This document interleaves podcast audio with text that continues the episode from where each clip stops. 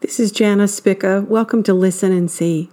There's so many things in my heart to share with you, and I just want to begin with something that the Lord whispered the other morning that we have collectively as a human race a difficult time in resting and stopping and uh, removing the crazy, the distractions, the busy.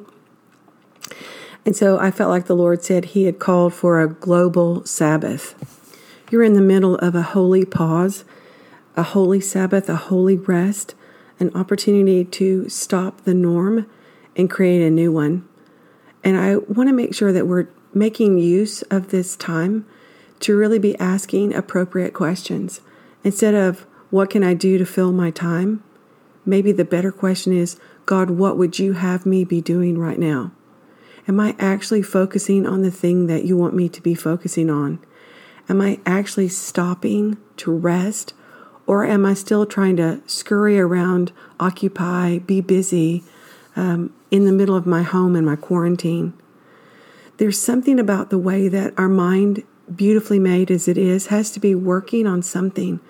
And the media loves to feed it fear and panic.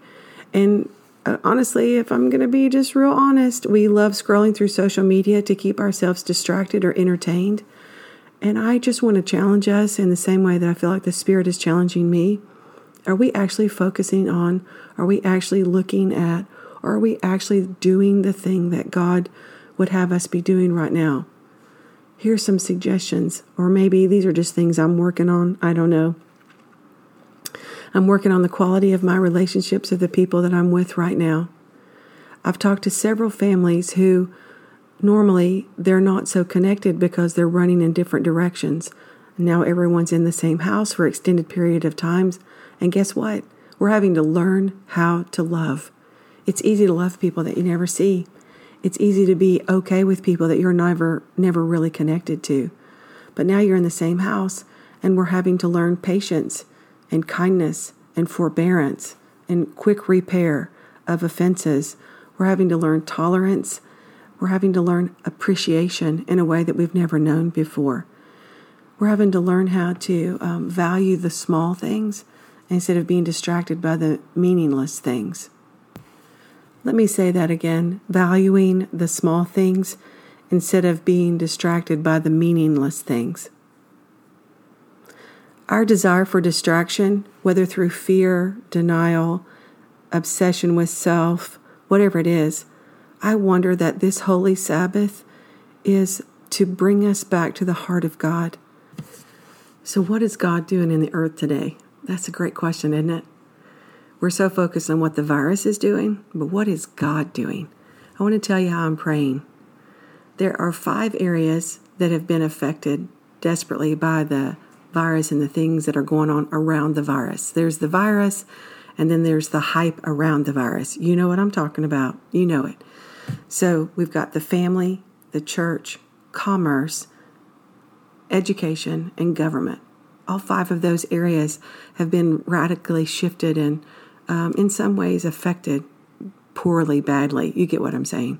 So I've just decided, I didn't decide, the Lord decided, I don't want to take any credit for what He's doing, that Isaiah 61 still applies today. That Isaiah 61, He is still the God of the exchange.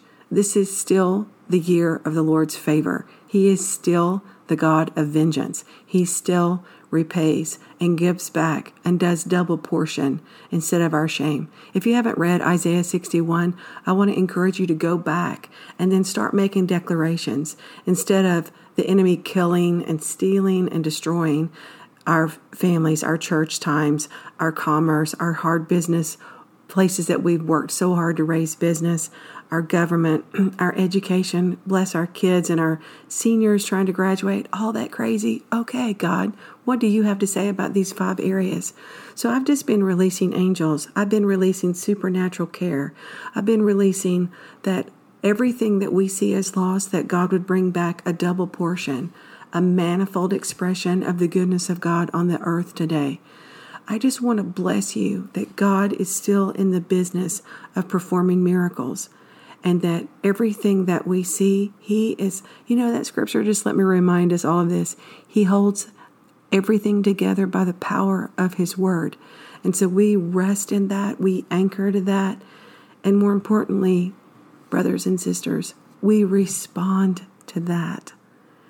Are you living a life right now in the middle of your discomfort and you're out of norm to go, I am being held together by the power of His Word, and I must respond to Him? I must check my heart before the living God. There are worse things than getting this virus. Think on that. And the best thing is to be in the hands of a loving God, knowing that if I come or go, He's with me. He's beside me. He goes before me. He's behind me. Hey, have you listened to that song, The Blessing? Whoo, it's so amazing. So let me wrap up today by just encouraging you pray over the five areas family, church, commerce, education, government. Put them somewhere. Pray over them. Speak blessing. Speak God's supernatural provision. Speak hope. Speak against what you're seeing in the media. Pray for the leaders of every country.